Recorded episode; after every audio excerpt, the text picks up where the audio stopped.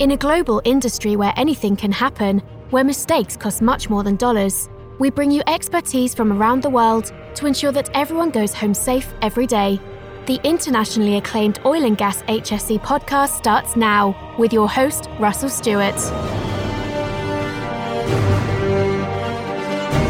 Hey everybody, thanks again for listening, and thanks again to our sponsor who makes it possible, Endress and Hauser, a global leader in process automation and measurement instrumentation.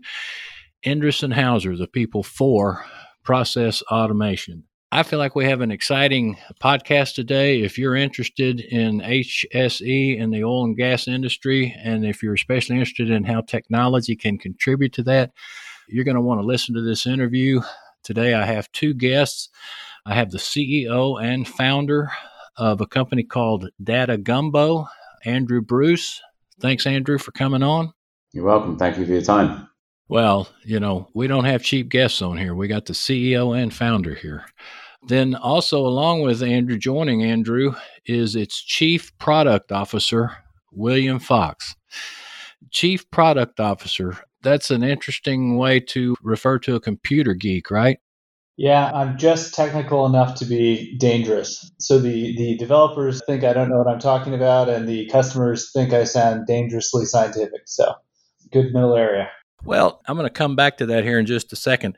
The reason that I wanted to have you guys on the program today, I came across some sort of press release, I think it was a couple of weeks ago, and it said that today the Offshore Operators Committee, which is called the OOC, the OOC Oil and Gas Blockchain Consortium, announced the results of its first pilot.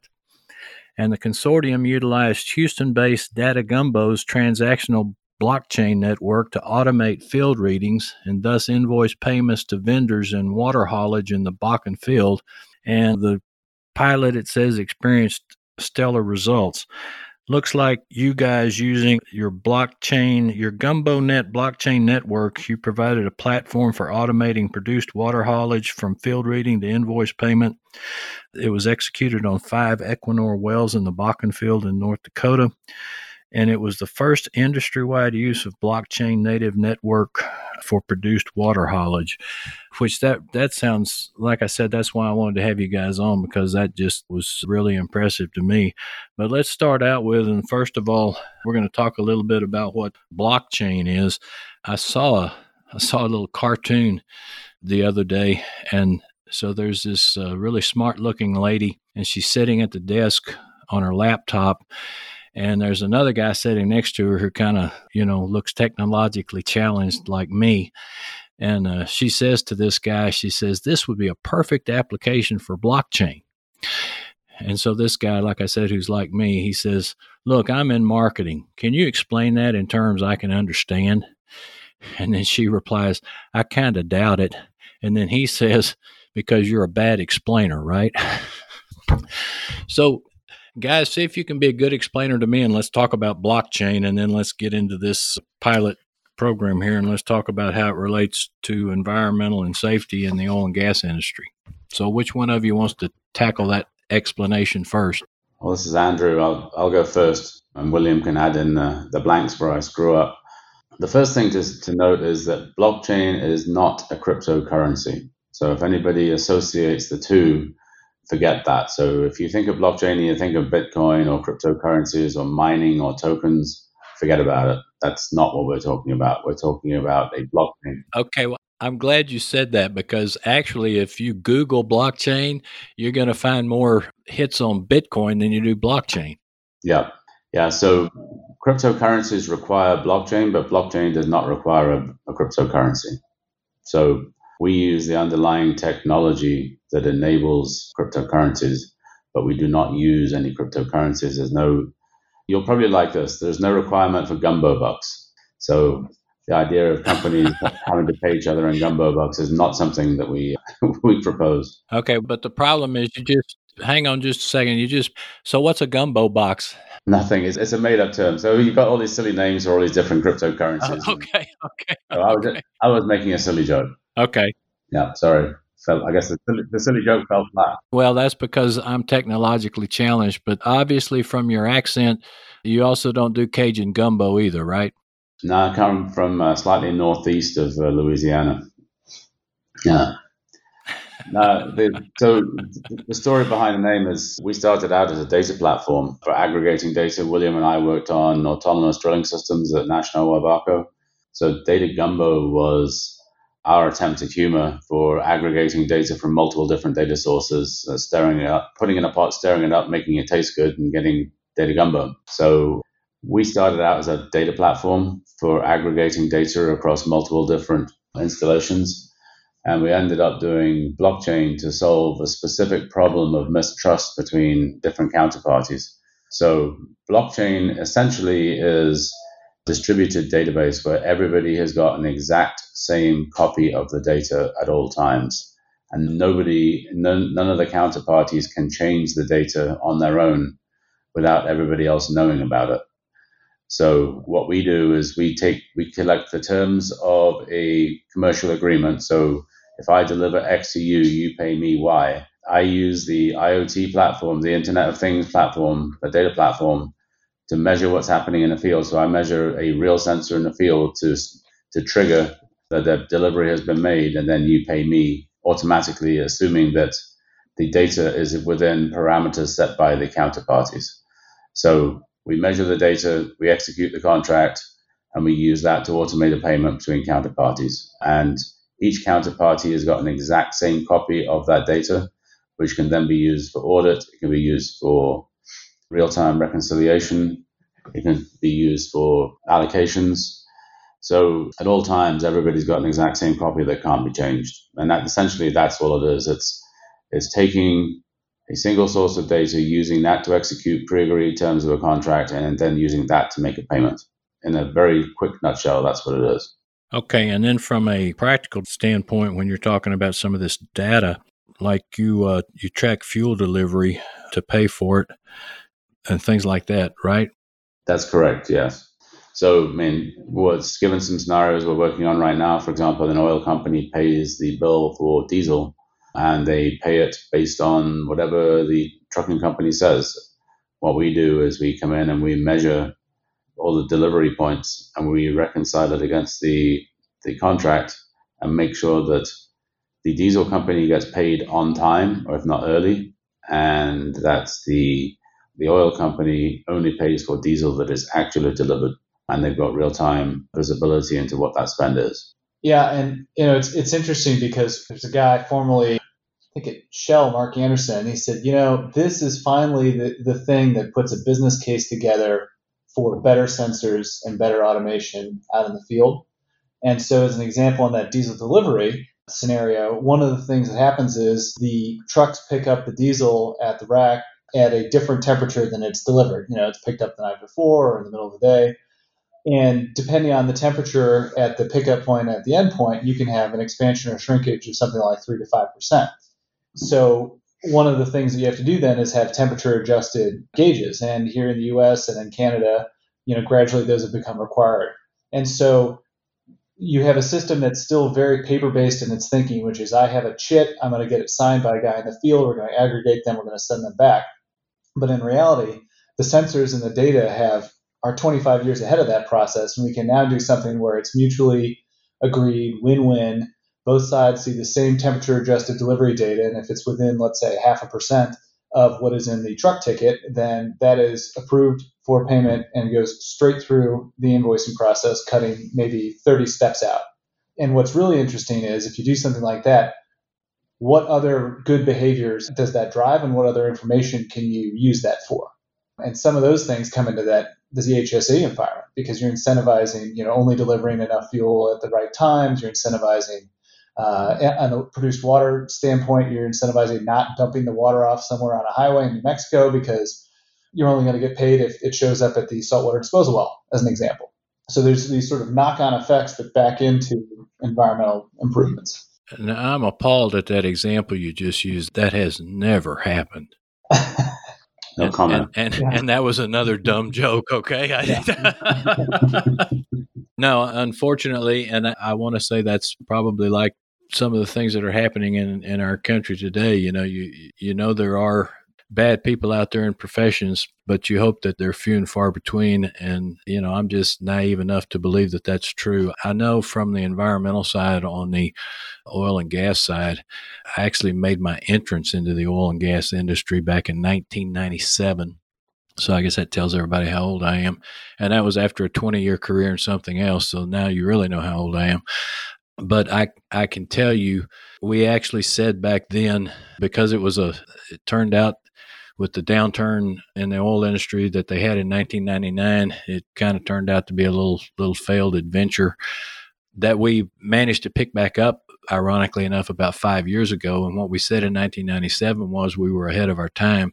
We've picked it up now 20 years later because we're not ahead of our time. And the environmental consciousness of people in our industry it's night and day. And I'm happy to report that. And, you know, I think we need to be, you know, trumpeting that, and things like this are really a help, because I think you could also use this to report emissions, couldn't you?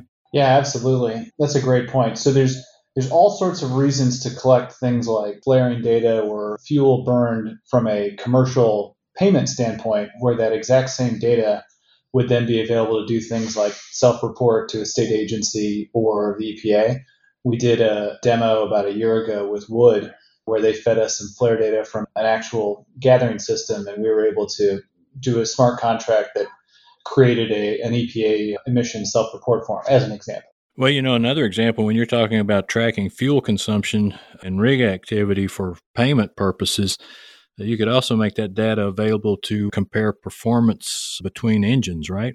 That's exactly right. And, you know, one of the things we've seen, we did one project where they wanted to compare rig activity to fuel consumption and so on. We did another one where they were looking at and saying, well, wait a minute, if we upgrade to these hybrid engines, can we show that, A, we are getting the power and activity we need when we're drilling or when we're tripping? But on the other hand, you know, we can back into the reduction in emissions, and we can go back to our operators, especially offshore, and say, you know, you need to help us pay for the investment and the upgrade to this rig as it goes on a long-term contract with you. And you'll be able to provably say you took X tens of thousands of tons of carbon out of the atmosphere, even though you're still doing offshore drilling. And we'll have all the data available on this ledger, which you can make available to your state or non-governmental agencies for reporting as proof. So interesting opportunities. So let's talk about Data Gumbo specifically, because you mentioned the need for sensors and this sort of thing. You guys you're the software side, not the sensor side. Is that right? Or how does that coordinate? That's exactly correct. We're providing the blockchain network infrastructure, which is all software. And we use sensors, SCADA systems, whatever the agreed source of data is between the different counterparties for a contract. And we read that data. Sometimes that may require a company to upgrade a sensor, but typically we try and work with whatever data is there. But as William just so eloquently said, that this builds the case for IoT and why people will want to, you know, put a better sensor on a tank so that you can prove the flow very accurately, as opposed to using a tank level sensor, which is not proving flow very accurately at all. So we're not in the meter business. We're not in the ticketing business, where we are in the blockchain business. We connect to whatever infrastructure is already there. And one of the other sort of side effects of this is that it's just like there's all these other digitization efforts out there that have all kinds of benefits. Those are all still true. But because the smart contract is software-based, and again, the smart contract is just a bunch of dumb scripts that are going to execute the rules that the parties agreed, it means that, for instance, we have to have the field tickets, if they're going to be included, in electronic format. And, you know, there's still a surprising number of places where, you know, people are acquiring triplicate forms and paper and so on. And every piece of paper that is still a requirement is somebody's going to have to get on the road, you know, in North Dakota in the winter to go pick them out of mailboxes. And so to the extent that companies finally take the step to go digital in order to participate in smart contracts, it's taking hundreds of people off of the road in these basins from going and physically getting tickets signed, physically picking up tickets, and so on. So we can't claim that to be a blockchain only benefit, but it is a side effect of going in the smart contract route is you have to go to digitized tickets. Yeah, and there's another side benefit of that, especially with this virus, is this phrase touchless transactions. So to the extent you're reducing human touch and people picking up tickets and touching pens and having to interact with each other, we are changing the whole paradigm to it's much more like you go to the gas station, you swipe your credit card and you pay for the gas pump and leave, so that there is no human interaction required. So you're automating the transaction with the financial benefits, but you're also deriving benefits from fewer human touches. And that's interesting. So you guys, you can call yourself the Walmart of the oil and gas industry, because just on the news this morning, Walmart just announced one of their Fayetteville, Arkansas stores, they were going to all cashierless transactions to produce some of these same safety benefits like you just mentioned there. Now, you guys are in Houston, right? We have an office in Houston and an office in Stavanger, Norway as well. But the headquarters is Houston. So the home office is in Houston. Headquarters is Houston. Of course, we'll put in our show notes your website, which is www.datagumbo.com. Correct. Okay. And then also, if anybody wants to get in touch with either of you two guys, we'll also put in the show notes your URL addresses for LinkedIn. We'll go back to this pilot study in the Bakken. And one thing that I had a question about, this OOC, this Offshore Operators Committee, this includes 10 oil and gas member companies. You've got Chevron, ConocoPhillips, Equinor, ExxonMobil, Hess, Marathon, Noble Energy, Pioneer Natural Resources, Repsol, and Shell. It was just interesting to me that this pilot study, it was done onshore instead of offshore. Yeah, so they looked at multiple different use cases, and they wanted to choose something which was low enough risk that if there was some issue, then it was, in our case, it was just water. And obviously, if it's onshore, it's lower risk than it is offshore. So they wanted something that was low enough risk that it was manageable, but on the other hand, that it proved the technology and it proved the value of the technology. So I think that those were the parameters that they used to choose water. But obviously, or maybe not obviously, if you can haul water, then you can haul crude oil or chemicals or diesel or any other commodity. So the system doesn't just handle water, it handles any commodity. So the same metrics that could be applied to the financial benefits of water get obviously magnified when you're talking about a more valuable commodity, and exactly the same principles apply. Right. So whether it's a truck on land bringing production chemicals to a pad, or it's offshore service vessel with 400 cubic meters of oil-based mud taking it out to a rig or a platform, it's very similar logic, very similar data model, and it's just slightly different inputs and endpoints.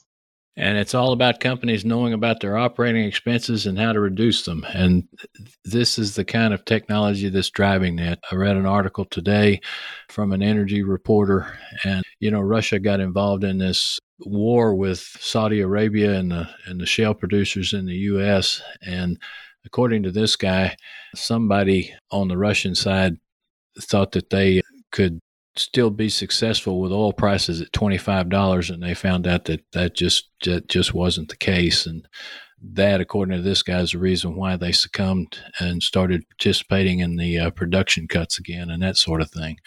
And they also thought they weren't going to be affected by the COVID-19, and as it turns out, they've been hit about as hard as anybody has. So that's caused a big problem for them.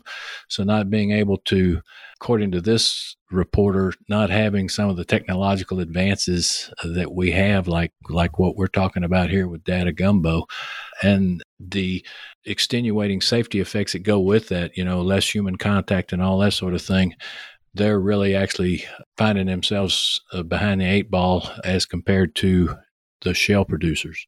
Yeah, it's interesting you talk about those various macro trends we have, because you can imagine, any company in the oil patch, people say, oh my goodness, this must be terrible for the got the virus, and you've also got the oil price shock. My take on that is a little bit probably contrarian, because we've been having to deal with low oil prices since 2014 and multiple layoffs, and hundreds of thousands of people laid off. But what this shock did was it proved that the status quo is no longer good enough. I mean, people have got to adapt to low price oil, and they've got to figure out ways of reducing their OPEX. And here's a technology that we have enables. There's a guy in our company who says he wants to print $1 million bill and give it to people because we do business case evaluations before we kick any project off. And the returns we see typically multiple or tens of millions of dollars of savings or OPEX. That is basically lying on the floor of a lot of these companies.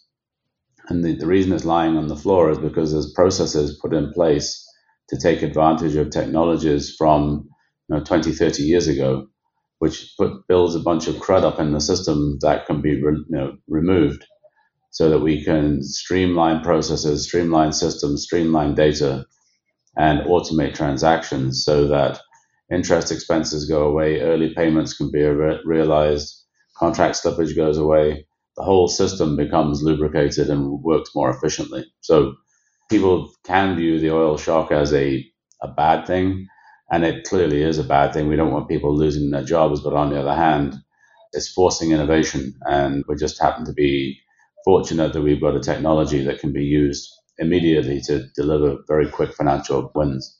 But there's another aspect, I know it sounds like a broken record that we collect things for financial purposes, but one of the big aspects of oil and gas financing is insurance.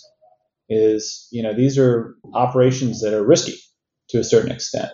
And so the same information that parties might want to collect for the execution of, let's say, their day rate drilling contract has really high overlap with the sort of data that companies providing real-time advisory services or running a physics-based model of the well to prevent kick detection or advise the guys to shut the well in or add weight to the mud to prevent a blowout. I mean, those are the sort of things where yes, absolutely, it's been shown in all kinds of studies that if you're running a service like that, your possibility of having a blowout or a catastrophic injury goes way down. But also, it means that you've got an opportunity to provably ensure that this rig, this crew, or this operation is at lower risk. And in this sort of lower forever price environment, the cost of well construction insurance or some of these other insurances are literally the difference between whether that well is going to be economic or not. And so we keep seeing these overlaps in data where data I collect for one thing for purely sort of mercantile purposes can be repurposed for other things. And by having it on a ledger that is shared between all the parties, you can get other actors like insurance companies or, real-time remote drilling advisor type services to collaborate on the same data. And that's coming in, in potentially real time. So there's all kinds of tendrils going out, many of them that come back to improving safety. I think that's an absolutely great point. And I think that's a good place for us to stop right there on this HSE podcast. I want to thank again everyone for tuning in. Please tune in again next week for another episode of Endress and Hauser's Oil and Gas HSE podcast, a production of the Oil and Gas Global Network. Endress and Hauser is your reliable U.S.-based partner for measurement instrumentation, services, and solutions. We are your people for process automation. Discover more about Endress and Hauser at cx.endress.com/HSE-podcast. And you can register for our monthly podcast giveaway. Follow us on LinkedIn at Endress and Hauser Group and on Twitter at Endress_US. As always, you can get all this in the show notes. Thanks once again, guys, for coming on. I think this has been a very enlightening podcast as it relates to HSE. Would like to ask everyone to please use your own social platforms to help us get this podcast out to as many folks as possible, and leave us a review on iTunes. We had a very nice one last week and we really appreciate it. See you next time. Hey everybody, Alex here with the Events on Deck. So due to current circumstances, of course, we are not able to have any in-person events. So I have nothing of that nature to update you guys on, but we have been hosting some virtual events. So OGGN is wanting to offer free webinars, live happy hours, etc. during this time, since these events are not scheduled out as far in advance as in-person events. We would like to keep you guys updated via Facebook, LinkedIn, and Twitter. So be sure to keep checking up on that, and we'll keep you guys posted on anything we're offering. It has been free. We want to offer you guys value during this time that we're all at home. So please continue checking in and joining us for these virtual events. We are looking forward to seeing you guys whenever we're able to have in-person events, and hope you're staying safe and sound. Tune in next week for another engaging episode of the Oil and Gas HSE podcast, a production of the Oil and Gas Global Network. Learn more at oggn.com.